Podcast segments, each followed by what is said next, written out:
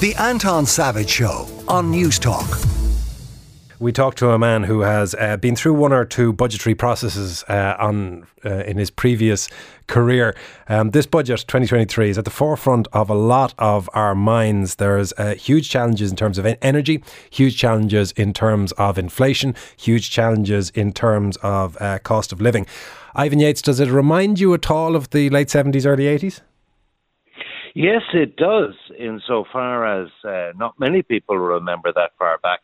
What happened was um, money was taken out of people's pockets to pay for a, a seismic increase in the cost of oil. And so, therefore, your, your fill up at the forecourt for your car, your home heating, and all the knock on effects on all the production costs in the economy resulted in a period of hyperinflation.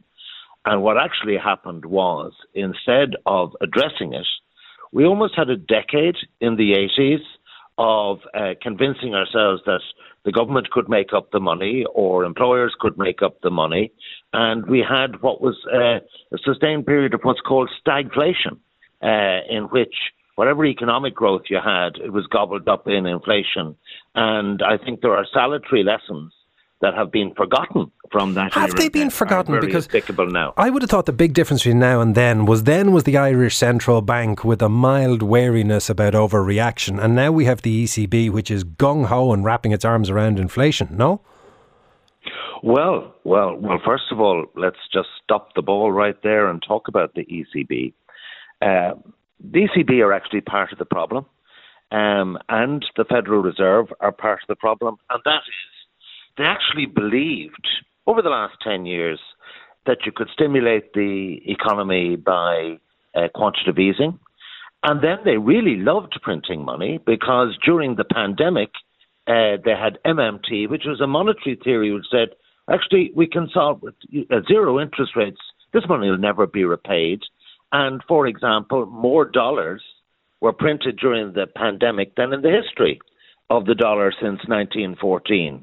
And those chickens are coming home to roost because the ECB as well, there was excess money in the economy. And they said, no, no, no, this won't lead to inflation, but it actually has led to inflation. And they've now a choice between stagflation or having a sharp two year recession, which will get inflation under control. And that's where we're now headed to. Sorry, that's where we're now headed to if something isn't done, or that's where we're headed no, to now no, if the right thing is done. What they're going to do, what they're going to do is they're going to raise interest rates. They've already said about it, and you can see now interest rates are probably in the UK going to head to five and a half percent because there are particular exigencies of yesterday's budget, uh, where they decided to gamble the exchequer's public finances on tax cuts. Uh, and growth, and good luck with that. But uh, and it's going to cause a particular problem for Ireland because it looks like now sterling is going to devalue.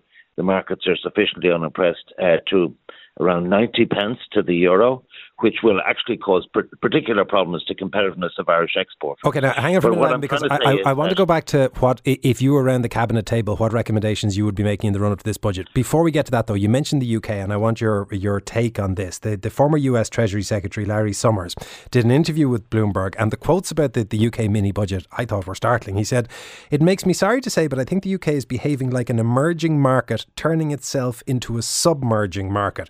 Between Brexit, how far the Bank of England got behind the curve, and now these fiscal policies, I think Britain will be remembered for having pursued the worst macroeconomic policies of any major country in a long time.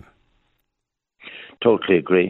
Um, situation is that history will prove that uh, Brexit was an act of economic genocide on the British people and they've now doubled down on that because it'll mean less investment, less jobs, and less trade. And they've now doubled down on that because the first signs of that are starting to emerge, and they've gone for broke. They may deregulate their financial services, and they've gone for tax cuts. And uh, if your fundamental problem is is not that, you know, the people, the difficulty of Britain is not because of its tax rates. The Britain, the difficulty for Britain is that it has excluded itself from the trading world and thought they would pick up trade deals with America and the rest of the world, non EU trade deals, and they've shot themselves in the foot.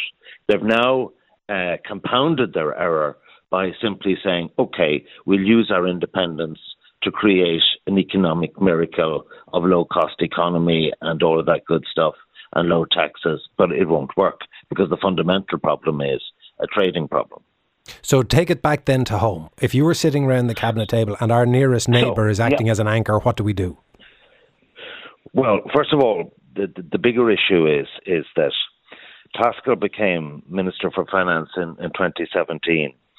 And I always said he was a lucky general, but he's actually won the lotto. I mean, if you look at the overnight figures of the budget white paper, which sets the scene uh, for Tuesday's budget, this corporation tax windfall is just uneffing believable, uh, Anton. Like I remember not so long ago, corporation tax receipts were five, six billion. Then they shot up to ten billion. Then they shot up to fifteen billion. Now they've shot up to twenty-one billion. This was completely unforecast, and in fact, there's a supplementary paper. They've said they've got a surplus of 4.4 billion, but actually, without this windfall, they would have had a deficit of four and a half billion. Now, the Fiscal Advisory Council have a pain in their face saying there are factors here with this revenue from Apple and all the tech giants to say that it's not recurring. Two things. One, tech giants are now firing instead of hiring. And if you look at the NASDAQ and so on, uh, real problems uh, in terms of the unsustainable growth. The second problem is Ireland is probably the suppository of some of those taxes uh, that the, aren't the repository.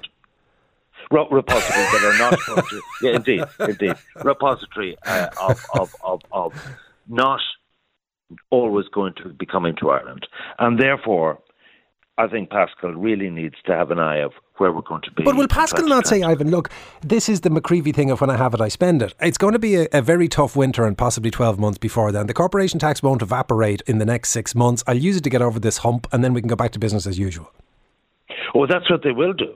That's absolutely what they will do insofar as that uh, politicians really don't think beyond the next opinion poll, next December's changeover in the government, where Paschal probably won't be Minister of Finance, and that's that's fine.